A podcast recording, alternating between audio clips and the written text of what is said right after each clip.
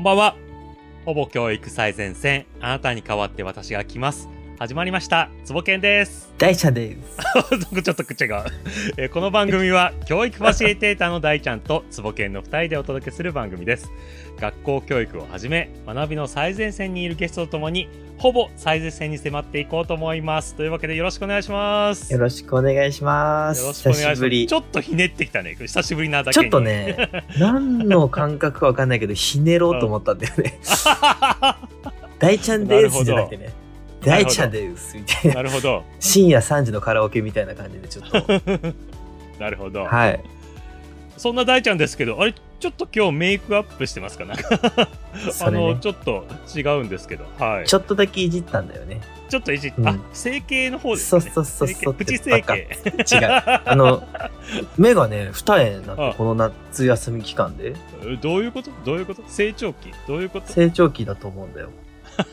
多分、最近、本当ありがたい幸せ移動疲れで、あ、眠いのか目があ、二重になって結果的に良きみたいな。あ、なるほど。うん。え、なんでそんな移動してんの？例えばどういうところに行って何をしてるんですか？あれですよ、飛行機とか新幹線で移動して、うん。その学校とか教育委員会の方とか会いに行ってます。えー、もうじゃあ、学校に行くのが、もう日本全国になってるのね。めっちゃ楽しいね。その代わり二重になれるよっていう。めちゃくちゃ得してるっていう。いいことしかないね。いいことだよね。正規してないからね。素晴らしい。そっか。いや、僕も学校関連のイベントにたくさん顔出させてもらって、大ちゃんともね、実はちょっと1ヶ月ぶりぐらいなんで、いろいろお話ししたいところですが、今日はそんな僕らの話もすごいしたいんだけど、うん。時間がないわけですよ。そうなのよ。テーマいっちゃいますね。今回のテーマはこちら。大学生に代わって私が聞きます。もやもやする疑問に全部答えちゃう夏休みスペシャルイエイ来ましたね、またね。来たね。去年に引き続き、今年もやっちゃいます。あれ、よかったもんね。えーそうう。そうそうそう。去年ね、11問答えさせてもらって、本当に良かったな。反響もとても良かったんで、うんまた今年もやりたいなということでご連絡したところ、淑徳大学総合福祉学部の大学3年生に去年あの11人から11個の疑問を聞いたんですけれども、えー今年もですね、えー淑徳大学の大学3年生なので、えー去年聞いた子たちとは1個下の年代ですね、うん今年も大学3年生に疑問を聞いてみましょうということでやってみようと思いますいやー学生の皆さんありがとうございます。ありがとうございあとねます、、去年に引き続きえー許可してくださった教授の方はね、ありがとうございます。松浦先生、ありがとうございます。ありがとうございます。ございます。去年はですね、例えば、えー初めて教壇に立った時にはどのように感じましたか？とか、教師同士が結婚することが多いですが、実際はどうなんですか？とか、ちょっと可愛い質問もあったりして。えー教員はブラックって本当ですか？とか、結構本質的な質問もあったりしたんですが、今年もですね、総合福祉学部ということで、まあ、先生になりたいと。しかも先生の中でも特別支援学校とか特別支援学級の先生になりたいっていう子たちです。去年は大ちゃんに答えてもらう形だったので、えー学校の先生に聞けますよってことで、学校の先生に質問してくださいって形だったんですが、今年はちょっと変えてみました。おはい、学校のことに限らなくてもいいよということを伝えたところ、かなりですね、もやもやする質問が出てきたんですね。ほほほ。これちょっと、これうん本質的だなっていう問いが、僕もちょっとドキッと、え、それみたいな感じに本、質的な問い。ちょっとね、今回、趣向が違うんですよ。なかなか珠玉の問いがありますので、はあ。難易度ちょっと高いんですよね。いや、難易度高い。いけどね。我々もほら、うんこの1年間で変わってますか。確からに確かに。し確かに確っかに。かりと二重になってね。そうね。しっかりと成長して、バージョンアップしてバージョンアップして、ますからか。かってこいと。うん。ただですね、やっぱり本質的なモヤモヤする質問をくれたら、ちょっと僕たち2人だけではなく、モヤモヤするならこの人でしょっていうゲストがね、あ大ちゃんいるのね。わかるわ。もう、僕たちのキューピッドでもあるからね。え、そうでしょ、そうでしょ。そうえ、この方、今ね、画面上でめっちゃうなずいてくれてるこの方ええでなかったら、僕たち繋がってないかそらね。の通りです。はい。我々をつなげてくれた人でもある、うんえーメイムーンさんとメイムーン。お呼びしてみましょう。なので、一緒にもやもやしてくれるゲストということで、今回は3人で大学3年生の質問に答えていきましょう。それでは最前線に行ってみましょう。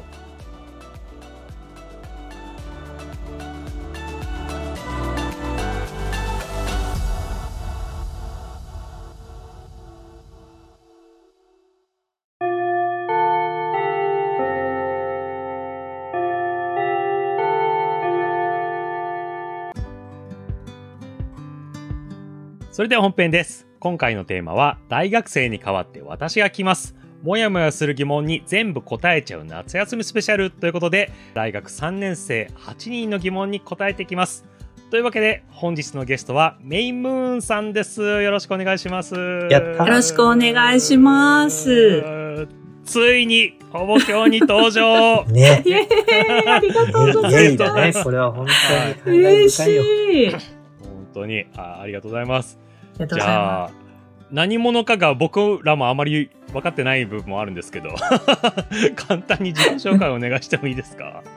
はい、ありがとうございます。私はですね、フリーランスで、えーお仕事をしているんですけれども、えー最近は、えー人情派コミュニケーションディレクターと、情報コミュニケーションディレクター。はい、なんかもう人と人の間に、こうあるですね、コミュニケーション周りですね、あの、サポートして、その人がその人らしくこう輝いていくお手伝いをするお仕事をしています。間違いない。はい 間違いないわ。間違いない。ありがとうございます。はい。もともとは、あの、物理学科卒業だったりとかして、えーうん物理を、あの、結構本気で勉強しようと思ったんですけど、物理の道よりも、人と人との間に起こる、ね、出来事とかの方がすごい興味を持ってしまって、お仕事としては、コミュニケーションとか、あと企画運営とか、そういうお仕事をするようになりました。で、結婚後にですね、夫の仕事の都合で東京にもともといたんですけど、アメリカに2年半、その後、デンマークのコペンハーゲンに2年う半、ん。で、その後さらに熊本に引っ越して、うんで、さらに今名古屋に おりまして、えーうんほぼ世界一周しております。はい。で、その間にアメリカにいた時には、あの、サイエンスワークショップを子供たちとやったりとか、あと、デンマークもですね、結構教育がすごくうんあの個性的な教育をしているところなので、すごく興味があって、現地の学校を巡りしたりとか、えー一緒にプロジェクト、小さいのやったりとかですね。あと、息子も現地の幼稚園に行ってたりとかしているので、そういう海外の教育とかにもすごく興味があります。はい。今はそんな感じで、いろんな人のお話を聞きながらお仕事してる感じです。はい。やったよろしくお願いしますありがとうございます。そして大ちゃん、我々のキューピッドということですけれども、その辺も教えてもらってもいいですか？キューピッドです。もうね、僕たちが出会う時の間にまさにいた人じゃないですか。うんで、しかもね、出会いの演出の仕方がいつも素敵で、ああ、出会ってよかったっていう風に必ずなるんですね。で、僕、メイムさんの紹介すると多分3時間ぐらいかかるんですよ。ガチャガチ例えば、ャある人には、いや、メイムさんって一つなぎのプロなんですよって言ったり、うんで、ある人には、いや、この人がコミュニティに一人いるとすっごいいいんだよって言ったり、で、ある人には、なんか対話のなんか達人でとか、なんかいろんな紹介をしてるときに、この人何なのかよくわかんなくなっちゃって、とにかく、ありがとうとにかくキューピッド。そこにたどり着きました。そうですね。ありがとうございます。ありがとうございます。コミュニケーションディレクターっていうワード、だいぶしっくりきましたね。ここの言葉に行き着くまでに結構、結構一つ頭いいですけど、これが今、かか肩書き的には一番長い今く安定してきてるかもしれません。これまで本当にいろいろもうしっちゃかめっちゃか変えてきたんですけど、今ね、結構伝わるんですよ、これ。うんうん本当はありがたいいい表し方ですよね。うん、まあでもあの経歴聞いても世界に行って、まあ、生活をしてたっていうのもありますし、うん。お子さんは今おおいくつになるんですか、今、上が小学校5年生10歳と、うん。下が年少さん3うん歳、うんうん2人います。我々3人ともが子供がいるということで、お父さん、はい。お母さんでも我々ありますし人情派の方と一緒にはい。よ 疑問に答えてたいと思っております。ろしくお願いします。なんかやっぱりモヤモヤというか問いといえばメイムさんみたいなところがね、やっぱり我々あったりするんで、あるね。楽しい時間になると思います。よろしくお願いします。よろしくお願いします。お願いします。全部で8問ですからね。はい。ここでちょっと、初めにもやっておきますけど、全部で9問ですからね。あれ？ちょっと待ってください。ちょ、ちょ、ちょっとだけ、ちょっとだけあのミステリーを残してから行こうと思怖いいます。怖い怖い。殺人事件である、よくある順番の、実はもう一人います、みたいな。怖い8人ですけど、全部で9問になりますんで。怖いやつそれでは、ね1問目参ります。はい。はい。大学3年生からの疑問。1問目こちら。大人は寝ていますか？はーい。おうおうおうおう 忙しい。我々3人ですけど、寝ていますか？という質問ですが、まず大ちゃん、いかがですか？寝てはいます。おー、なるほど、意味深。返しある。なるほど。こんな意味深な返しある。一文字違うだけで。寝てはいますっていう。寝てはいますかなるほど。メイムさんはいかがでしょうか？あー寝てはいますよ。寝てないな、これ。二人とも、二人ともあんま怪しいぞ寝てななえ平均睡眠時間で言うとお二人何時間ぐらいですか？せーので、せーので言う？せーので。うん せーので言う？いいいいよ。うんせーの。の、5時間6。ああ、メイメイムさんのが短かった。メイムさん、みじ、いや、そう、メイムさん短いんすよね。夜中けメッセージ来て、朝、また来たみたいな。結構ある。なんかね、あの、気がつくとショートスリーパーみたいになっちゃって。え、寝なくても大丈夫な人なんですか？5時間寝てればもう全然大丈夫。えーすごい。うん。で、4時間ぐらいの日もあるし、はもう6時間寝れればもうかなりい。シャキッ。と。はい。とはいえ6時間ですよ。タイちゃんの6時間もそんなに長くないけど。いや、僕もともと多分メイムさんと1年前ぐらい話した時5時間だったんですよ。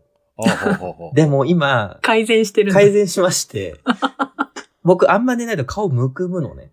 ああああああで、あと声が、ただでさえちょっとこもった声なのによりこもり出すので、ちょっと意識して寝てるかも。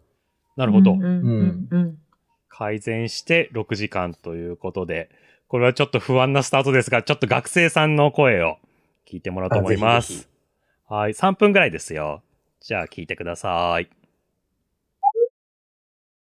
大人は寝ていますか？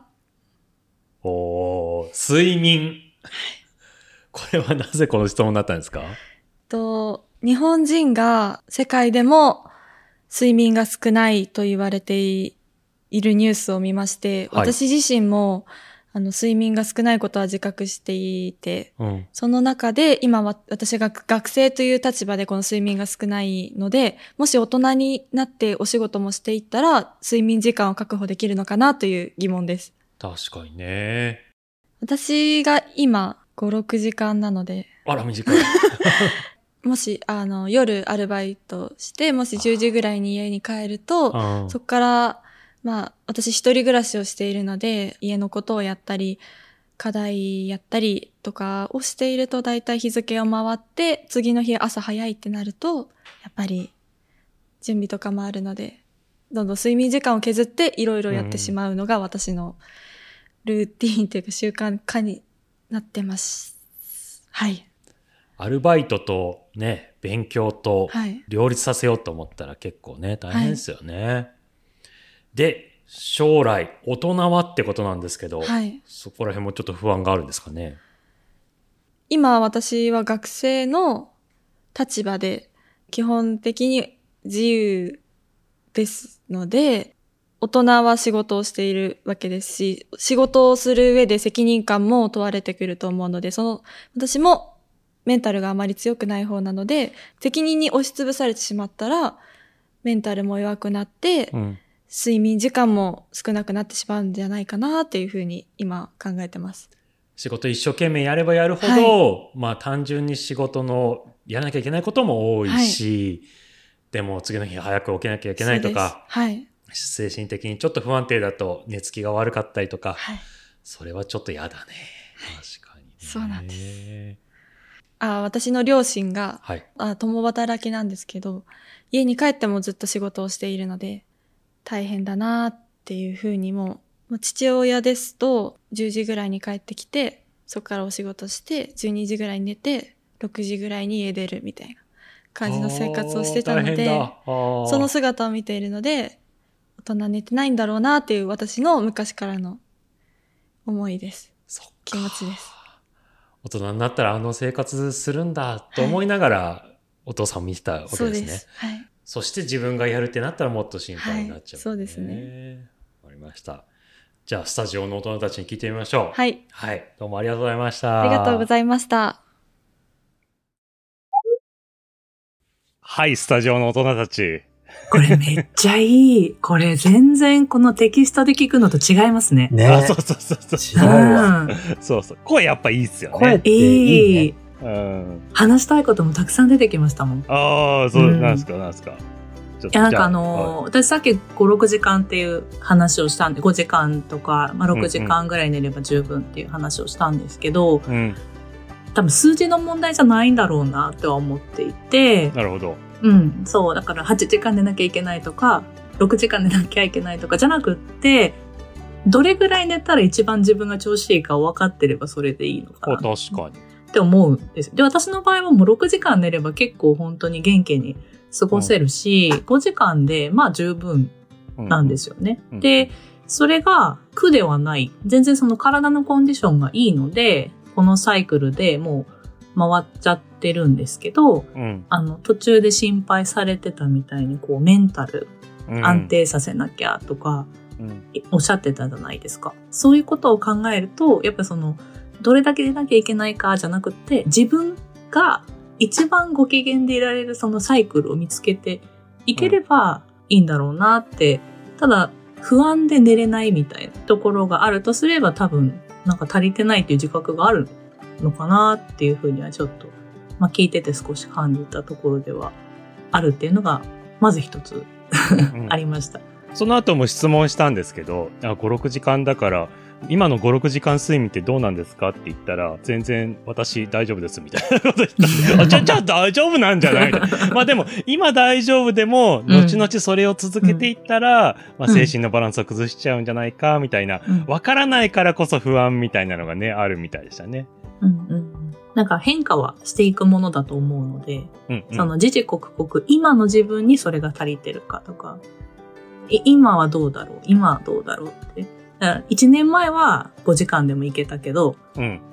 それこそ私たちも若い頃は、もっと少なくても全然翌日にね、あのうんうん持ち越さなかったけど、うん。もはや無理だと。あの40近くなってきて。いろいろ体が変化していることを最近感じて、うんそれこそ生活習慣をそれこそ朝方に、あの、しようって今ちょうど改革してるところだったりとかうんうんうんするので、なんかそこの、い今に気づけるかどうかっていうところがすごい、私はなんか大事にしたいなって普段思ってるところです。ちゃんと自分と向き合ってね、うん今の自分はどうだろうっていう感じですね。そうです、そうです。今、今って。とうん大ちゃんいかがですか？いい質問ですね。さすが。僕はこの睡眠の、まあ、前提と僕の考えで言うと、もちろんね、睡眠の学会とかでは6時間寝て、で、そこから先の1時間、2時間でストレスが軽減されるとか、この前なんか発表がありましたと。まあ、こういうのはあるから、睡眠大事っていうのはもちろん知ってると。その上で僕が考えるのは、起きてる時間にどんなこう価値をちゃんと見出せているか、かなと僕は思っていて、うん例えば今ね、このまさに収録している時間、うん1時間、例えばあるとして、その1時間を睡眠に使うのか、今こうやって僕めちゃくちゃ楽しいんですけど、うんこの大好きな仲間と1時間起きている状態があるとして、僕この1時間起きて大好きな仲間と喋ってる方が回復するんですよ。うん。なるほど。わかるわかる。わかる。で、この前もちょっと話した、仕事って僕3種類あるって話したと思うんですね、どこかの回で。したっけ？してないとしてない 大丈夫。寝た方がいいんじゃないの？僕大丈夫。一つが。人弁に、まあ、使えるって書いて普通の仕事ってあるでしょ？英語で言うとワークみたいな。うん。で、もう一つが私事って書いて、まあ、僕はプライベートって、ライフとかも言ったりしますね。ワークライフ。で、もう一個うんうんうん、志事って書いて、まあ、キャリアだと。でこの中3つの仕事があって、僕それバランスよく1日の中に入ってないと、僕辛くなるんですよ。おおなるほど。で、この、やりたいことがやれないで、あ、寝なきゃに駆られる。これさっきのメイムさんの言葉にもあったみたいに、その方が辛い、僕は。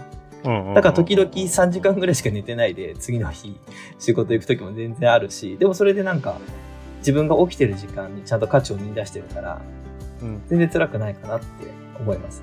なるほど。ちょっとここでデータ見てもらっていいですか？お、面白い。こちら。えー世界各国の平均睡眠時間をちょっと出してみました。やばい、えー日本低くないですか？はい。そもそも平均が8時間25分なんですけど、日本はダントツ最下位ですね。7時間20、7時間22分寝れたらだいぶいいと思うんですけどね。OECD2018 年調査データからですけれども、日本は7時間22分で、ダントツ低いですよね。ちょっとリスナーの皆さん、ちょっと聞いてください。今、画面上で僕たちはね、グラフを突きつけられている。散々語った後に、画面上にグラフを突きつけられている、今。ねなんだかんだアメリカとかでもね8時間半超えてるわけ超えてですよね。んだね。そうそうそう。あ、デンマークも低い。意外と低いあな。、デ本当ンマーク低い意外と低いですね。でも8時間超えてるまあわけ、ですよ。超えてはいるけどね。ねえ。8時間寝るったら、日本人の感覚からしたらだいぶ寝たなって感じですけどね。あ、でも、この、この図を見ると、やっぱその海外に一回行くと、あなんで日本人はこんなに生き急いでるんだろうっていう感覚もやっぱりすごくあって、あ それはね、やっぱ思うんですよね。だから起きてる時間をいかに効果的に使おうかっていう風に日本人するじゃないですか。だからそのやりたいことのために睡眠削るっていうこととかもするんですけど、うんうん。やっぱ海外とか行くともう優先順位が全然違ったりとかするので、確かにその感覚は感じてた時期ありましたね。なんかね。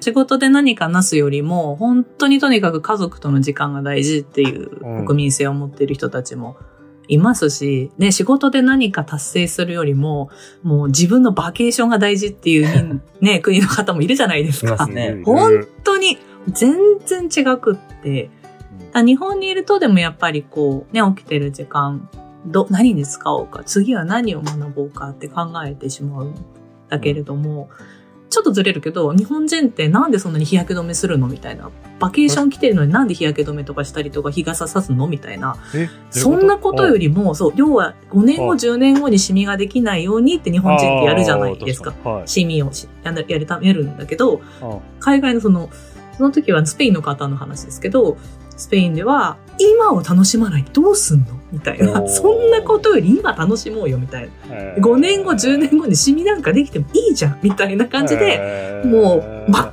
黒になりながらあ遊ぶらしいんですよね。なるほ日本人は結構先のことを心配する。私の未来大丈夫かなとか、ぼ私は成長できるかな。要はうん今より未来の自分を心配して今を生きてるんですよ。結ど。構日本人。わかるわかるわかる。そう。だけど海外行くと全然そういう先の心配とケローンってしてない人とか本当にたくさんいて、私なんでこんなにいろんなことをこう心配してたんだっけってうんわかんなくなって、ぽーいって いろいろ捨て負ってたものを海外にいるとやっぱできたりとかするんだけど、日本に来るとやっぱりもう一回ね、それも知ってた上で、うん、でもやっぱり今やりたいことあるな、みたいな感じで、私は結構生き生きはつらつ時間使っちゃいますけど、なるほどね。でもそんな一生懸命働いてる日本人のお父さんの姿がですね、この質問してくれた娘さんからすると、うん、いやー、お父さん大変だな、もっと寝たらいいのになって心配になっちゃうわけです。うん、うん。大ちゃん働きすぎじゃないの？でも結構家族との時間はね、さっきあの。私事で言うと、プライベートの時間もかなり取っているんですよ。うんうん。だから、どうなんだろうね。自分が使いたい時間をちゃんと使えてますかってところじゃないですか。うんうんうんさっきのグラフ出されて、ちょっと西村博之ばりに論破してやろうと思って、僕、あらゆる 僕のちっちゃい頭の中から探し抜いて、この前韓国行った時、韓国人めっちゃ朝まで飲んでるから、データ関係ないじゃないですかって言おうとしてグラフ見たら日本の隣で韓国の睡眠時間短いっていう、7時間40分ぐらいですかね。自己内対話で自分が論破されたみたいな。でもその、メイムさんのね、言葉も借りると、やっぱり韓国人の方、今すごい楽しんでいて、何時までとか、若手の方、全然決めてなかったですよ、飲み会とか。あ朝バスで帰ればいいんじゃないか、みたいな。今は楽しむっていう視点と、睡眠せねばならぬの、なんか間ってちゃんと考えた方がいいなって思いましたね。なんか逆に言うと、だから寝るも、その人間の体の本能として、あ、眠い、寝るっていう、今の感情に即していれば多分すごく健康的なんだろうなと思うん確かに。ですけどね、その、なんか寝なければいけない。そうそう。なんか、うん。要はうん1ヶ月後の自分のためには、うん 今の自分はこうしていなければいけない。やっぱりその心配性なんだろうなっていう感じはね、あるんですけどね。